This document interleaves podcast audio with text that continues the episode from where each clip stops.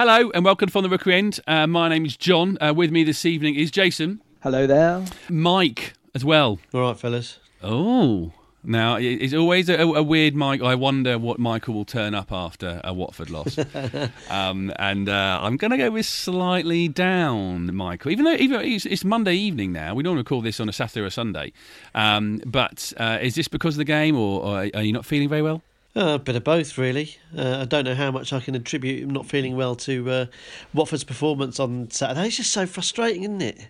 I was I was following the game from afar, and it felt like we um, it felt like we were in with a decent shout from what I could gather. I was following it on the on a on a feed, and it sounded like we were doing okay. And then all of a sudden, two 0 down, game over. Yeah, we're, going to talk to we're going to do slightly differently uh, today. Um, we uh, it's, it's, not always it, it, shouldn't always at least be uh, the three of us uh, talking what we uh, think about Watford. We're trying to get as many Watford fans on this podcast as possible, and we have a count of eleven on this, uh, including us three. The first one was um, it was it was Saturday after the game. Um, we got a, a barrage of uh, of of tweets, didn't we, Mike? From um, Mike Smart. Yeah, I think it's a bit harsh to call them a barrage. I think it was a, a nicely crafted thread of tweets. Um, I think how many was there in total? Nine, nine, yeah. in total. Um, and I think they I think they summed the mood up pretty perfectly. Um, they were helpful for um, for those of us that weren't at the game, and I, I, suspect they were quite cathartic for Mike himself as well as he sat in the car park after uh, watching that misery unfold. I spoke to Mike on uh, Sunday lunchtime, uh, a good. Uh, 12, 16 hours after the actual uh, game uh, to, to go through each of those points that he made while sat in the car uh, trying to get out of a car park, I suspect, in the wonderful cultural city of Hull. So number one, you said it was it was bloody awful. Was it was it all bloody awful? All ninety minutes, Mike? Do you know? I, I don't think it was. Uh, reflecting on it, actually, at half time, I think the mood was reasonably positive. We were in control, and I actually thought we were edging it before the sending off. But certainly after the sending off, we we appeared to be in total control, but without really looking like scoring. We had a couple of promising moments from set pieces, but that was about it. And that's sort of a, a reflection of some of the more frustrating games of our season, really. That uh, that that's been the problem. And then into the second half, you want them to come out all guns blazing, and and for a while it continued to be comfortable, but we still didn't look like we were we were going to score. When Hull did get the breakaway, it didn't come as a huge surprise. But the big frustration is that once that goal went in, I don't think there was any real belief among the fans or among the players that it was going to be anything other than a defeat.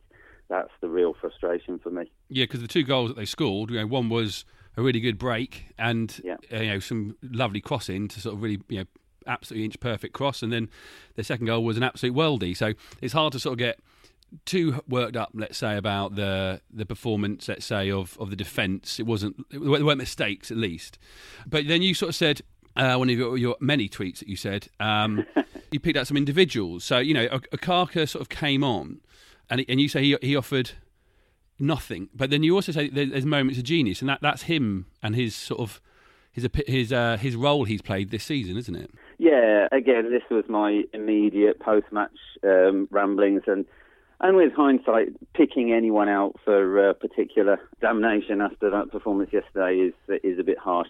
Okaka does frustrate me. I don't see him as a, a viable um, first choice option. I think he's sort of Devon White deluxe, um, and yeah, he'll have those moments, and he'll be a bit of a nuisance coming off the bench sometimes. But um, I, I, don't rate Okaka as uh, um, a main option for Watford, and I think that's uh, that's something that we need to uh, address. But yeah, it's probably a bit harsh to single him out for criticism yesterday. I'm in the middle with him. You know, he he has scored goals. He has won games uh, with with those goals. But. I always have in the back of my head. I wonder: is it because he hasn't played enough games that he isn't showing us what, what he he actually can do? But we're never going to know that, are we? Uh, you mentioned no. uh, Amrabat um, looking good, but that that end product is is still he, he is all hard work, isn't he? Yeah, and pace, and you know people will probably rightly point to the fact that he looks the most likely to make something happen yesterday. We've had so many of these players, haven't we? You know, um, wingers with pace and a few tricks and so forth.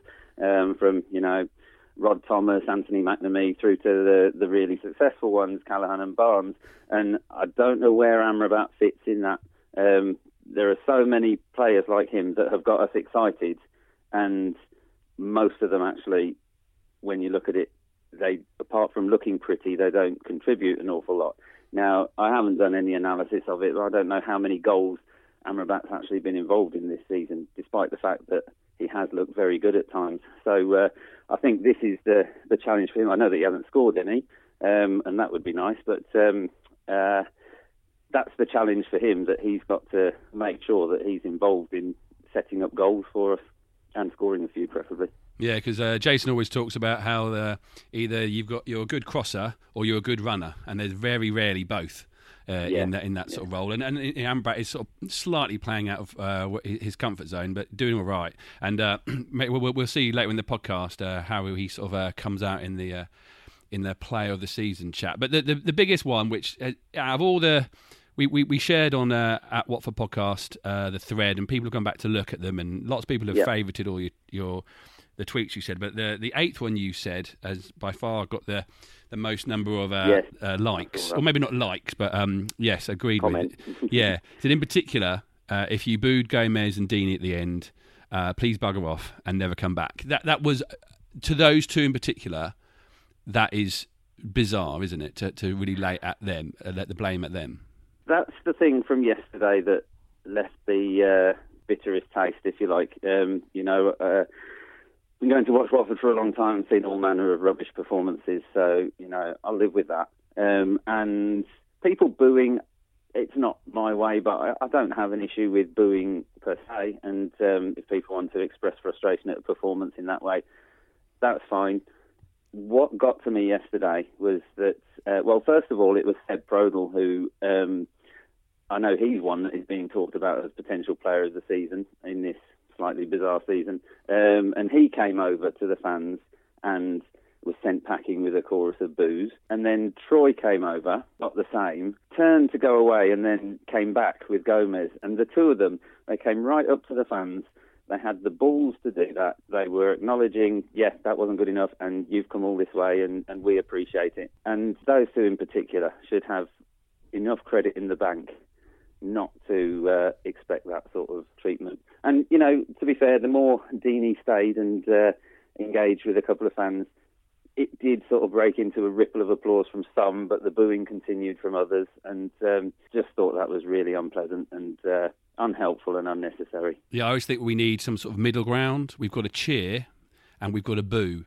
And the boo Yeah. always seems a bit too harsh, but maybe that's not what football fans are trying to exactly say. Yeah. Um, but somewhere in the middle, I don't know what quite that noise will sound like, but we'll try and figure that one out. Um, yeah, good luck with that. we've, we've got, uh, you know, we've still got a few games left of the season.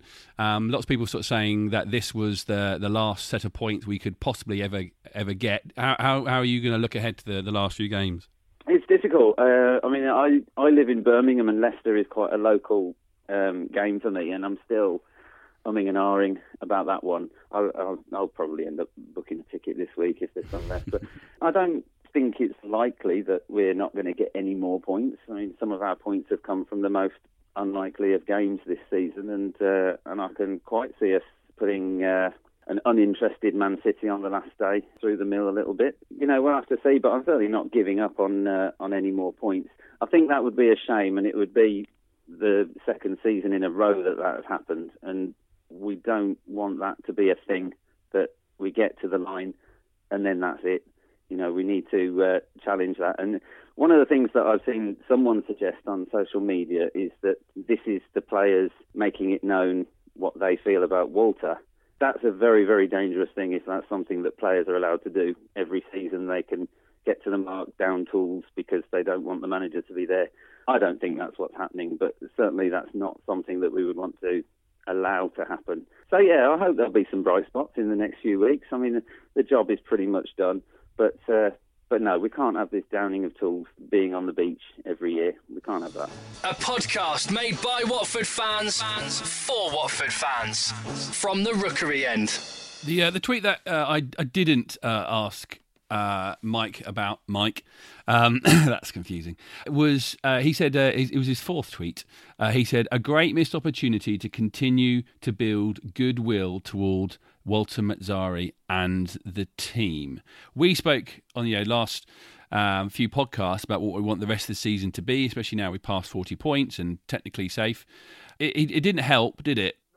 No, and I think that's what I meant when I said at the start. I feel really frustrated by it. It just feels like it's another two steps back after, after uh, you know several strides forward with those with those excellent three three home results and achieving forty points in what we what we think is going to be safety.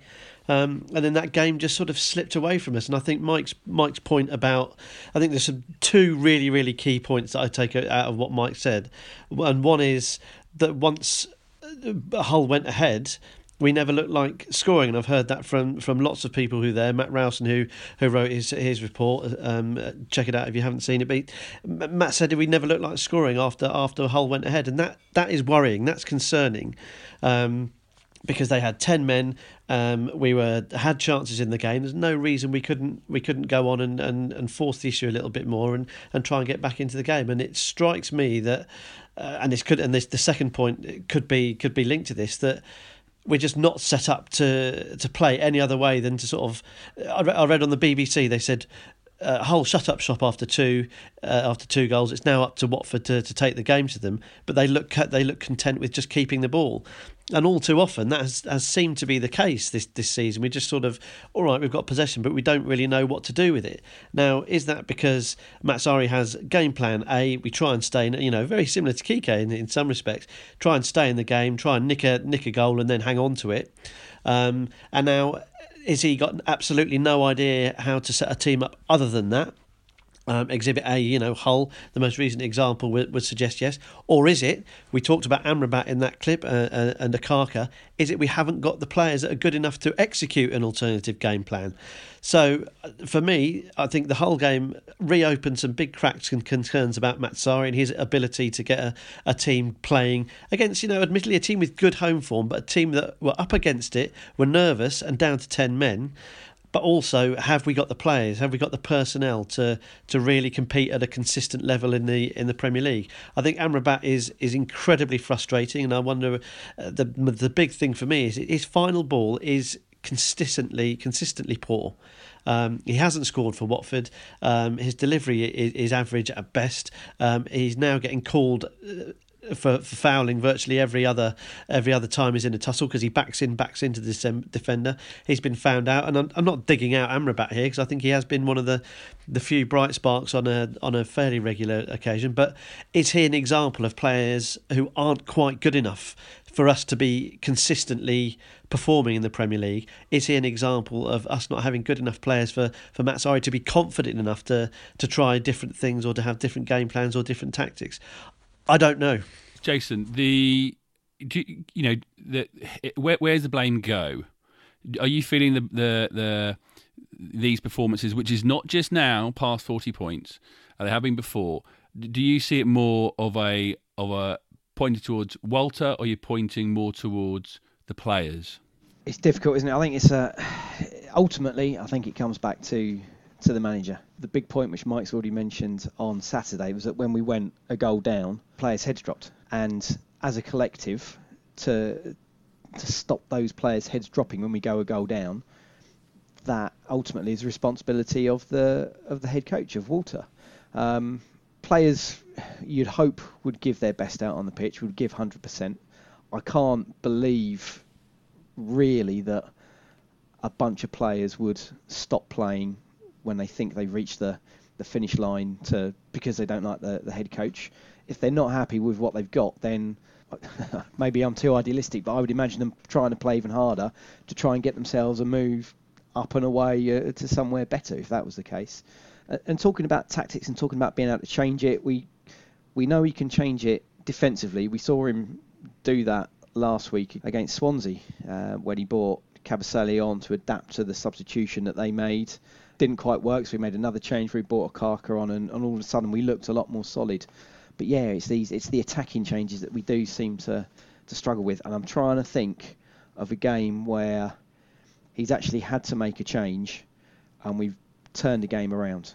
Um, and I can't I can't think of one. I I remember we came from behind against Everton, but we didn't really change it. We we turned it around in the first half and then won it early on in the second half with some set, good set pieces.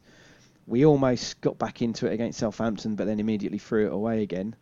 Is it is it the Italian thing? Is it is it Catenaccio? Is Walter not necessarily out of his depth, but and I, I don't want to say it because I don't I don't agree almost with what I'm saying, but is is he not used to the English game? It feels wrong that I should be saying that because top coaches, it shouldn't be a problem, but it just at the moment it feels like it is. And has he had enough to? Has he had? If that's the case, has he had it long enough to adapt um, and to change it? And is perhaps you know is is Holloway ten men. Um, you know, let's we're playing against top teams here. I mean, Hull aren't a top team in the in the true sense of the word, but you know what I mean. They've got stuff to play for. They've got decent players, um, so it is difficult. But but that really was a prime opportunity for Watford to, to claim another three points and to and to end this run of appalling away form.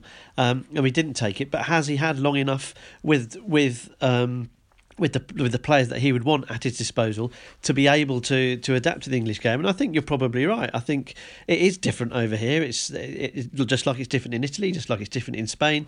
Um, you know, the game is different at, at, the top level, and you have different different tactics and different methods and things to overcome. So I do wonder whether I think you've got a point, Jace. I think he has struggled to, to come to terms with it because, like you say, he hasn't turned the game around. I think the one I instantly thought of was was West Ham, but we sort of battled our way back into that. It wasn't a it wasn't a tactical switch that, that got us back into it.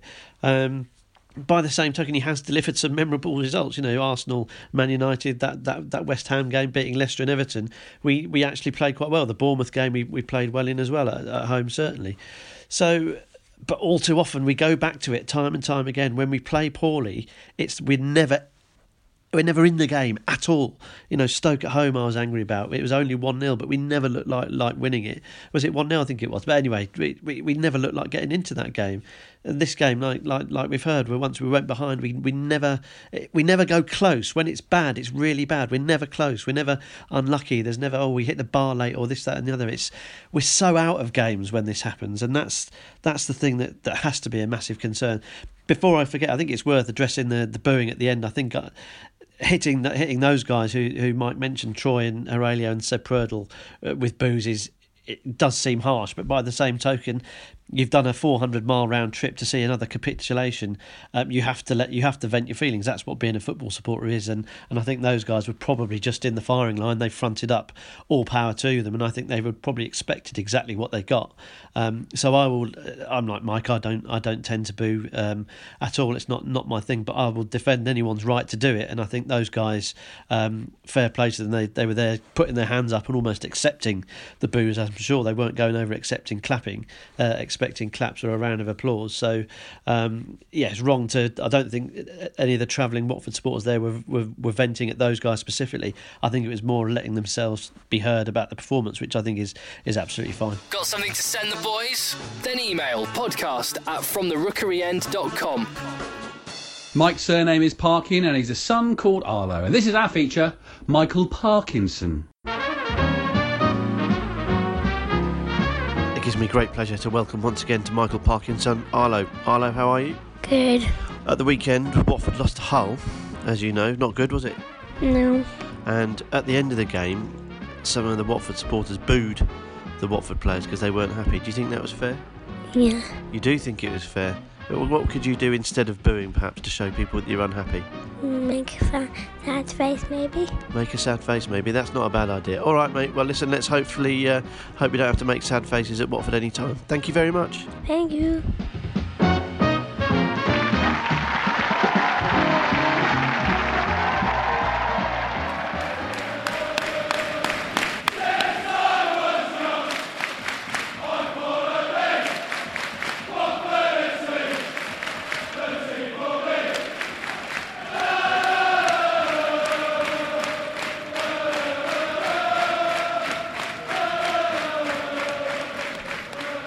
Annual Watford Player of the Season is, is changing its name. Uh, another uh, way of, of the club trying to recognise what Graham Taylor has done today, uh, 24th of April. Uh, it's announced that the annual award is to be renamed in memory of Graham Taylor and it's going to be called the Graham Taylor Player of the Season Award. Uh, it's going to be given out at the end of season awards uh, on Monday, the 22nd of May, and voting will start tomorrow, Tuesday, April 25th. There's a lot of dates in there. We're, we're going to go through them. The one thing, Jason, is that this isn't an easy choice, is it? No, it's not. We- We've probably not had the consistent level of good performances from anyone really, from from back to front, and even you can include Gomes and and Deeney in those as well. There, there's been a few mistakes from Gomes and Deeney, bless him, has sort of I don't want to say gone missing, but he's yeah. There's been some some games where he's just not had the influence that you'd want a, a the big man that he is to, to have on a game. It's it's one that I think we're all going to have to sit down and have a really good good think about. Um, and it's almost picking the, the, the best of a not so good bunch. Well, let's try and help people make those choices. We have, over the last couple of weeks and uh, this week, uh, got a different Watford fan to represent a different player who they think has a potential to be the Watford player of the season. We're going to go through them. We're going to go through uh, different groups. First group we're going to go through are the, are the two men who have won it most recently. Firstly, uh, we had David Cameron Walker, friend and co host, uh, and he said why Heurelho Gomes should be the player of the season. It's been a season of inconsistency at Watford, hasn't it? A lot of players have shone in some games and been utterly appalling in others. But I think Gomes, despite that inconsistency as a team, has been our most consistently reliable performer. He's always the player that every game. I may have doubts about whether some players are going to be there, whether they're going to turn up, whether they're going to produce their best. I'm never worried about Gomes. Never worried at all. And like in games, you're under pressure, you're under the cosh. They're sl- slinging crosses into the box.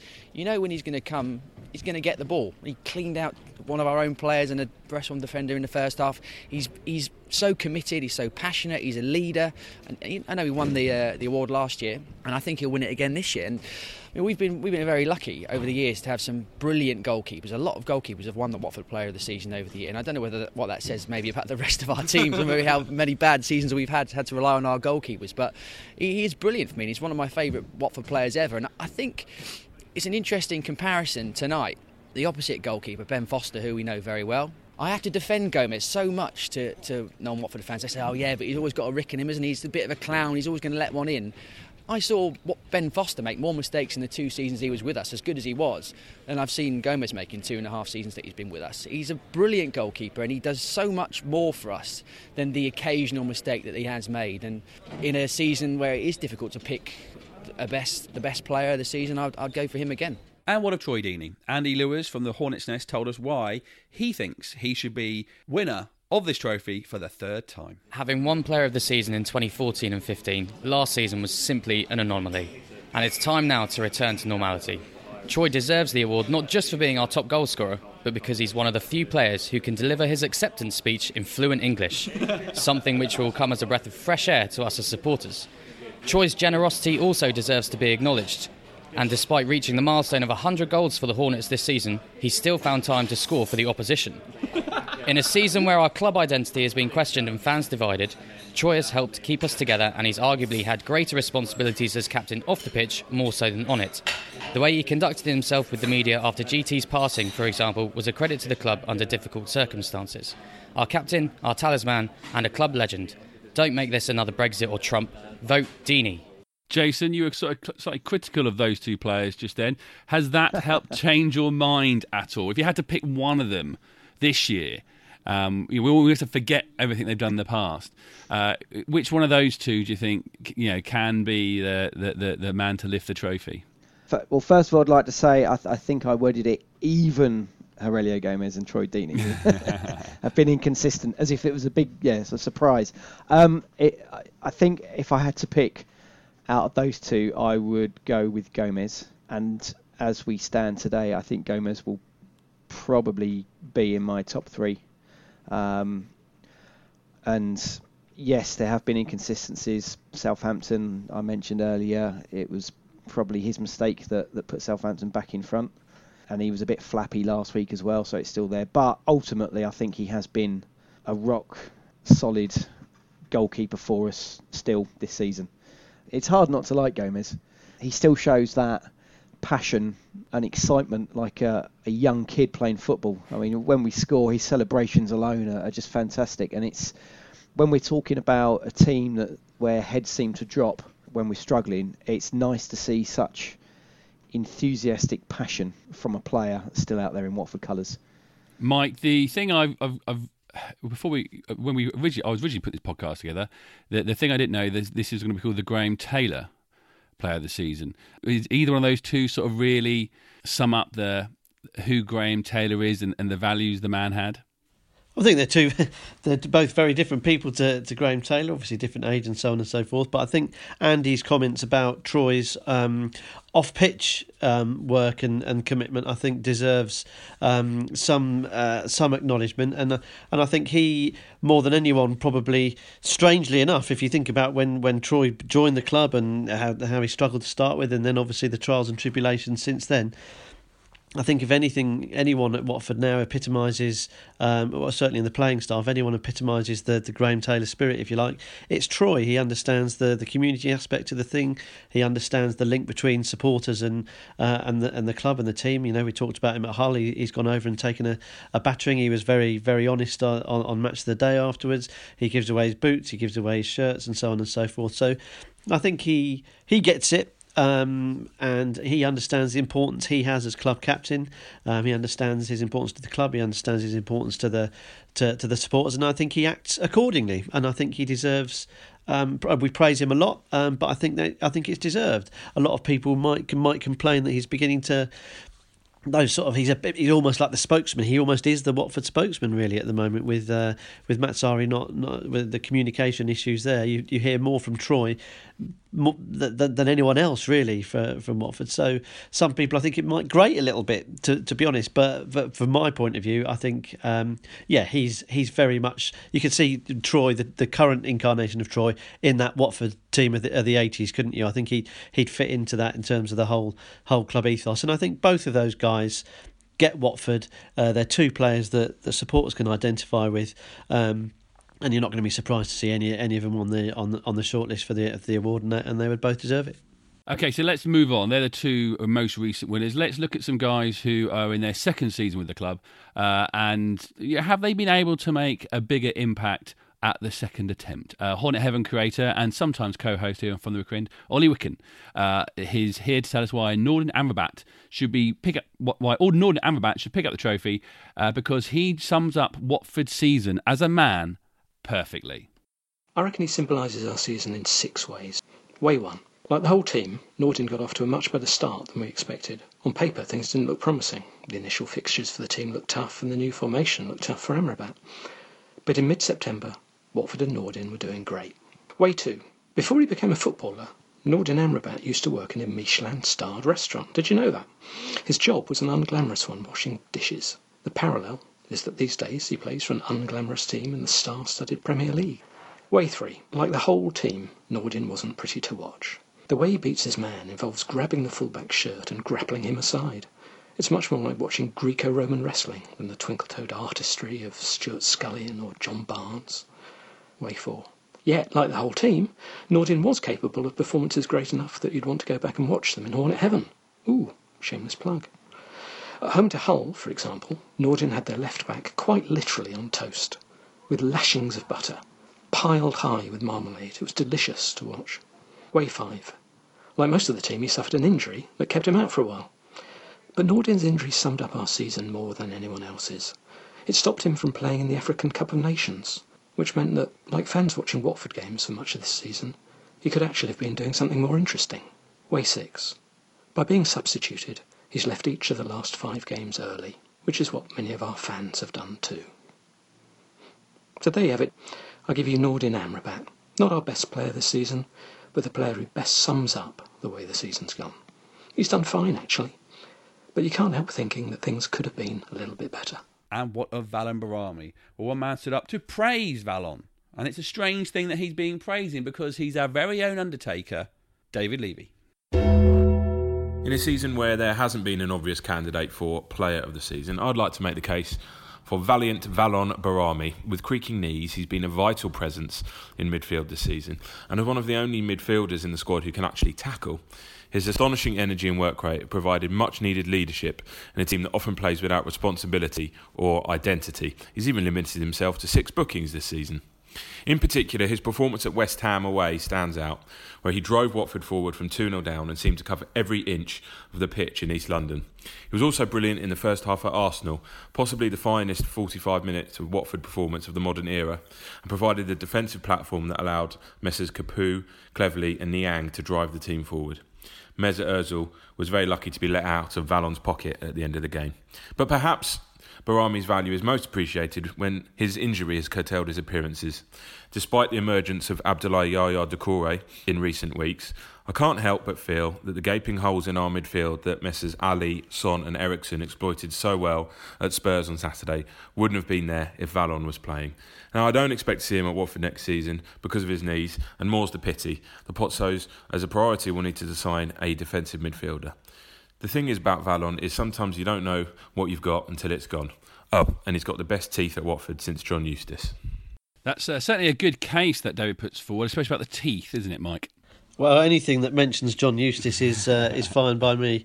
Big hello uh, if you're listening, John. Um, yeah, I think I think Behrami's great. I, am I'm a huge fan of him. I know that some people aren't. Um, but I think, as Dave said, I think that what he said mentioned at the end, then apart from the teeth, about you don't recognise what you what you've got until he's gone, I think is is a really valid point because he does a lot of the dirty work. He he does a lot of the stuff that Tom Cleverley is now doing, actually, but perhaps with a bit more of a, a flourish, actually, with with credit to Tom. But he does a lot of the the hard work that allows you know the likes of Etienne Capoue to, to loll around the place and uh, and do his thing, and he snaps into tackles. He's tough. He's um, He's, he's hardcore. He's very similar to John Eustace in that respect. Back in the Championship, John Eustace used to sort of patrol around the uh, midfield, making sure that no, that no one got too big for their boots. He always had a, a word in the ear with the referee to make sure that he saw all the dodgy stuff that the opposition were uh, inevitably doing to us. And and Behrami has actually done a bit of that this season as well. He's almost he's taken on a, a sort of vice captain's role. I've noticed a bit in certainly uh, calming players down, and he, I've seen him on numerous occasions. Sort of, for example, have a word with Holebas and uh, and try and keep people calm and, and also geeing them up as well. So I think it's a bit a big shame that he's been in and out of the, the side with, with injury, but um, I'd be surprised to see him on the on the list because of it. But I think yeah, absolutely. Uh, I think he's been much much better than we had probably had any right to expect uh, over the over the course of his Watford career to date. And and if Dave suggests it, this is his last season, uh, I'll uh, I'll be sad to see him go. Uh, we've already talked about Amrabat on the podcast about how maybe what was a, a great energy at the first few games of the of the season uh, since his return, um, maybe the the the, the energy uh, was has been there, but with the, the end product and the sort of yeah, maybe he's not being the complete player that we uh, were dreaming of uh, whilst he was. Practice injured. your ruddy crossing, Nordin. Practice your ruddy crossing, Nordin.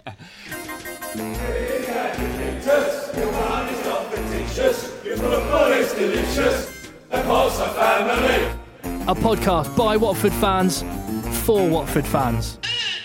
This is from the Rookery end. Let's go on let's go on to some players who, um, like the last two, the last two missed massive chunks of the season but had a great beginning to the season.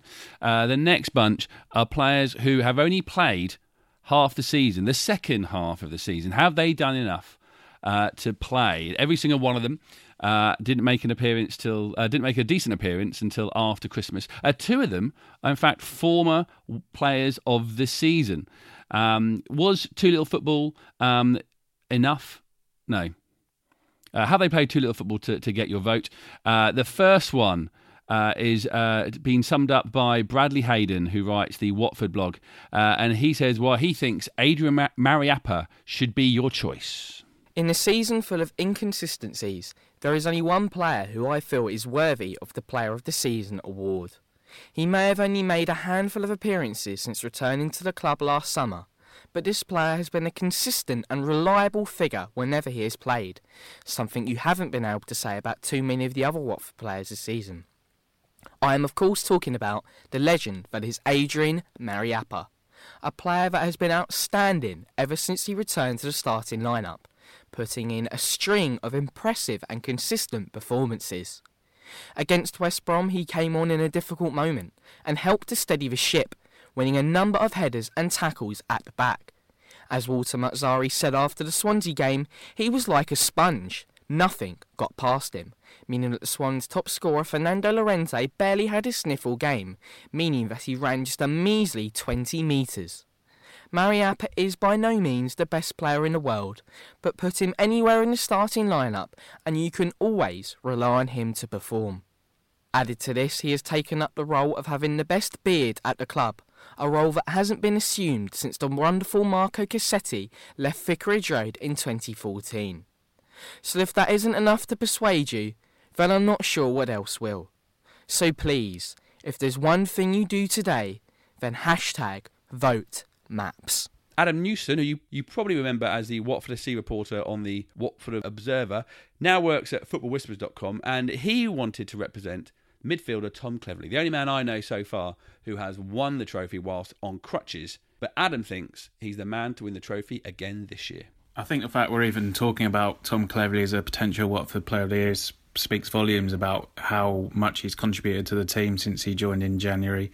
I mean, he came in at a time that looked pretty grim for Watford. In, in truth, I mean, they they'd had that awful run in December and January, and they'd been knocked out of the cup to Millwall, um, and things did look a bit uh, desperate at the time. But uh, obviously, Cleverley came in, brought a feel good factor back to to the club because he was a, a player who sort of represented the history a little bit, um, and he's and he's played very well. He's breathed new life into the Watford midfield, which was looking very workmanlike without the likes of Pereira, and obviously Zarate got injured as well. But he's come in and he's played more key passes per game than any Watford player. He's got more assists than Capoue this season, despite coming in January.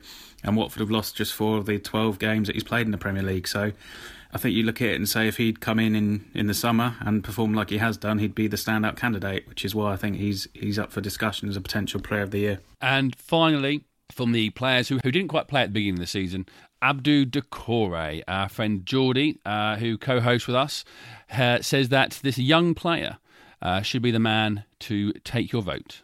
So my nomination goes to a guy who's only got nine starts at the moment, and that's Abdoulaye Doucouré. The reason is this. Since he came into the team, the dynamic has completely changed. He's arguably the only player in the squad who doesn't have a like for like replacement. Nobody can match his energy, no one covers as much ground. Nobody in particular is able to combine protecting the defence when we're out of possession to always providing an option to the hopeless punt up to an isolated Troy Deeney when we are in possession.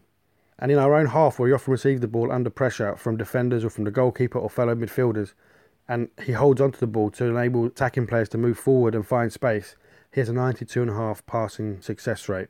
And in a side that collects yellow cards like Pokemon, he's only committed around five fouls. In must-win games like the recent ones against Swansea and West Brom and Sunderland, his presence hasn't his presence hasn't only been key to us winning, but winning without conceding.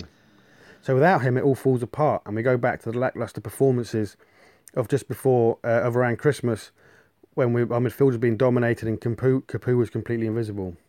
So Doucouré isn't just the player of the season for this season, he's the foundation upon which our attacking game will be built next season when we can add the likes of Pereira and Zarate to Troy, Nordin Amrabat, Niang, Success, and anyone else the Pozzos are able to bring in. So my plea is this don't ignore the foundations. The Watford player of the season for 2016 17 has to be Abdoulaye Doucouré. I'd love to give it to Maps because he's Maps and he's been part of the club for a very long time, was back again though. Cleverley, because he's back again and we know him really well, and Doucouré, because we love a young player and, and seeing them flourish. But Jason, you've got to pick just one of them. Which one of those three are you going to pick? Wow, it's difficult. I, I have to say no to Maps. I think he, he has done well when he's come in, um, but yeah, two and a half games. it's not quite not quite enough. Bless him. And the Millwall game, and the Millwall game. Well, yeah, there's, and I'm trying to think if he played in Gillingham as well, and they were, yeah, two poor performances. And then it's between Cleverley and Doucouré. Cleverley uh, started well. There's been a, the odd game or two recently where his passing has let him down a little bit. Doucouré, almost the flip. He sort of when he first came in and, and had sort of the odd fleeting appearance, it didn't look like much was going on there. But then all of a sudden, um, in recent games, he's he's looked very good, and Geordie has quite rightly said it could be the foundation from which we, we build on for, for seasons to come with a much better fit, uh, hopefully attacking lineup. So I, I'm gonna give Doucouré his due, and I will pick him from that triumvirate. Okay, so the players who uh, uh, have come back this year. Um, two more players that are in their second season uh, with Watford during our second season in the Premier League. Um, the uh, winner of the pre- uh, the player of the season isn't often a defender. It goes to the glory boys of the goal scorers often. Uh, so our mate Kieran Taven, who co-hosted a few weeks ago, is keen for you to vote for Sebastian Prödl. So I am picking Sebastian Prödl for my Watford player of the season because, to a man, I think he is the individual in our backline who stands up and is counted. I think it would be fair to say that our defensive record has not been great this season, and I think uh, alongside some of our other centre backs, Sebastian can look a little bit uh, suspect. But I think that if you look at the game, certainly at home to Manchester United, is the one that sticks out. United have lost only three games this season. One of them was against us. What a fantastic performance! And from what I remember in that game, wasn't just the goals, but Sebastian Prödl had Zlatan Ibrahimovic in his pocket for 90 minutes. Now, how many defenders can say that they've done that this season? The 2-1 win away at Arsenal as well.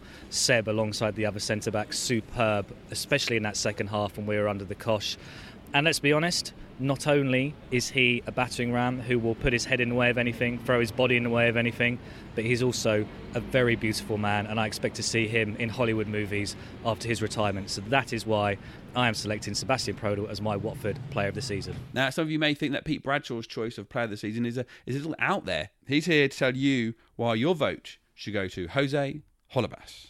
Jose Might think that's an unusual choice, but just think, what are the criteria for it? Well, to be player of the season, first thing, you've got to play most of the games. He's certainly done that. He's kept injury free and he's one of the first names on the team sheet.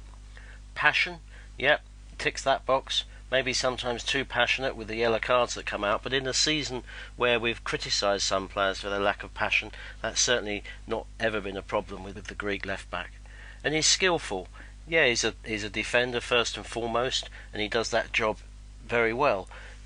Good at distributing, good at reading the game, intercepting, tracking the winger, giving some of the wingers a torrid time actually this season. But he's also good going forward. He's scored two goals, two great goals actually, Middlesbrough, West Ham, four assists, great at taking corners, free kicks, crossing the ball, an all rounder. And he's adaptable. Played at wing back when we had three at the back at the start of the season, now playing full back when we've got four at the back. And as the season's gone on, yellow cards have become fewer. His temperament's improving, but he's also helping with Niang, young lad up in front of him, get into the team, get into the English game. And then we have to think about the competition. There's one player of the season. Who else is challenging our Jose? Not many people have played as many games. Not many people have been as consistent as him, and not many people has been in, has been uh, as influential as him. And I don't think there's anybody who you can tick all those boxes against. So, player of the season, 16-17 for me, Jose Holebas. Now, uh, Kieran's clearly using a tactic there, Mike, um, to get your vote and your uh, good lady's vote by pointing out Prödl's uh, charming good looks. But if we can put those to one side, I know it's quite hard for you to do that. Um, as two defenders, um, I think we did the vote early on in the season. We would have said Prudl. If we're doing it now, he seems to not quite be as dominant as he was, um, and and we have talked over the last month or so just about the sort of the, the, the how much uh, Jose Holebas has improved. Could you give your vote to Jose over Sebastian? Yeah, I could. Um, I absolutely could. I just, uh, I mean, I'm not going to lie. I did sort of drift away as uh, as Kieran was uh, was waxing lyrical about uh, about Big Seb there, and uh, yeah, yeah. I mean, he's. Uh, I had one of those sort of what they call daydream moments. Yeah, sort of frolicking in a in a meadow with. anyway, we'll we'll stop it there. But when he's when he's playing when he's on song, Sebastian, Sebastian Prödl is is elegant. He's composed. He's in control. He looks absolutely fantastic. I think this season has been interrupted a couple of times by by injury, and he hasn't just he just for me he hasn't had that consistency this year. I think when when he's on his game, I mean, Kieran mentioned the, the United game, and there've been been other occasions. Um, he just looks, uh, you know, he's he's great. He looks almost too good for Watford. I think he looks absolutely uh, magical, but. Jose Holebas, for me, his sort of Watford career seems to be going in the right direction in terms of he seems to be improving. We seem to be getting um, more and more out of him with each with each passing week, and I think that's important because I think uh, he's, he's he has struggled in uh, uh, in in particular phases and particular games, and we've seen his the discipline side of things, and perhaps people are questioning. You know, there was one time when he got substituted, and he took him about three and a half minutes to get off the pitch when we were we were behind. And uh, but recently, you know, we've said it before. He's been more focused. He's been more dynamic. He's been more uh, disciplined. Um, he's he's offered something going forward as well as uh, being a, a fairly solid and um, you know he's difficult to play against. He's real hardcore, isn't he? He's he means it, and um, uh, he's a tough guy. And so, as a, as a left back, he's uh, or whatever you want to whatever you call him. He, um, I think he's a great player, and I think I'd really like to hold on to him. I don't think we've seen the best of him. I think we're moving towards seeing uh, seeing the best of someone who, let's not forget, has got a wealth of uh, of European and, and, international experience. So I think he's going to be someone that we can uh, that that will be helpful because, like um, uh, like Pete said, he wears his heart on his sleeve, and I think that's important. We need more people like that. We need those guys, the rabble rousers. Those are going to sort of um, demand more from, from each other. We we want the players to. We know the head coach has got a massive job on to uh, to to get the best out of the players, but also we want the players to drive each other on and, and to expect excellence from each other. And I think I think Jose Holebas is one of those. And I think uh, if we can hang on to him, um, it would be uh, be a good move, and I think he'd be a worthy winner, absolutely worthy winner. I think the discipline thing might um, might uh, make it hard for people to vote for him, but I think he's been uh, um, I think he's been great for us. Right, you've got thirty seconds thinking time. Which player are you two picking for the player of the season? This, a little bit we've done here now. This isn't us trying to tell you who you should vote for. It's up to you. Um, but uh, hopefully, some of our fans who've got involved uh, will help you uh, remember some moments and some reasons why. So, thank you to DCW. Thank you to Andy. Thank you to Olly. Thank you to David. Thank you to uh, Adam. Thank you to Bradley. Thank you to Kieran. Thank you to Pete, and thank you to Geordie for uh, their contributions to this podcast. Jason, in a word, who's it going to be? Gomes. Mike, who's it going to be? I've talked myself into it. Holebas. the voting starts tomorrow for the inaugural Graham Taylor Player of the Season, uh, and it will be handed out at the end of season awards evening at Wembley Stadium on Monday, the May the 22nd, the day after the Manchester City game. Uh, make sure you go out and vote. Vote early uh, and vote as often as you can. We're the Orns, you're the Orns. Come Up next, boys, uh, Liverpool. I'm sort of thinking. It, however bad the Hull game was, this could easily be a win for Watford because I think the players seem to want to play the big games. Um, uh, that we've seen it against Arsenal, we've seen it against Manchester uh, United. Uh, I, I've, I've got a feeling that one of these games, I've said before, one of these games against one of the big clubs will will get some points. If it's not Liverpool, it'll be Chelsea. That's what I'm thinking. I'm a, I'm a delusional Jason. Yeah, it's probably more of an opportunity than maybe we realise. When, obviously, we all remember the calamitous defeat up at Anfield, um, and I think we we we met up against the Liverpool side at the wrong time. They had all their uh, big guns playing, but now they're they're Lallana Lallana less. Can you say that? Is that a word? Lallana yeah, yeah, we'll go with it. We'll go with it. There, I've got it. Lallana less.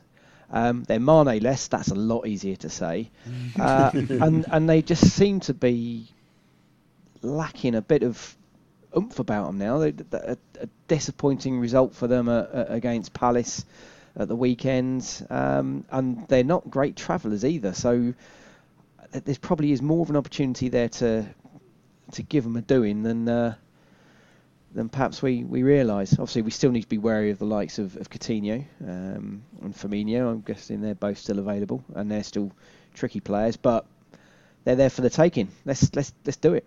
I'm positive. Jason's positive. Mike, are you positive? Uh, look, I mean, I'd always expect a a, a, a performance, especially after a, a, pretty chastening experience at the weekend. I said before, I think Mazzarri is on audition. He's on trial. I think this last this last sort of couple of weeks will will dictate to a large extent whether he's here next season.